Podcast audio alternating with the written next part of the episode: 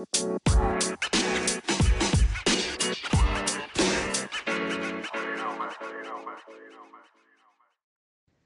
New Year, my Cope 100 family and friends. This is an update to say I haven't posted this week due to an illness. So at the moment, I'm recovering and will return to the Cope 100 podcast when I feel better. I want to give you my best. And I'm not at my best at the moment, but I know I will acquire my best quite soon.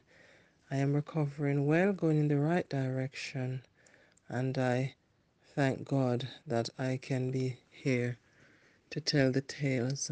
Do look after each other and check on people because there are times when you may think you haven't heard from someone and they're really, really unwell or they're not here anymore. So do shine a light, share your love, and look after each other and I will come back as soon as I can to continue our lovely podcast.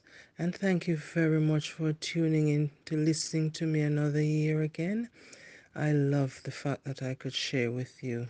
Thank you.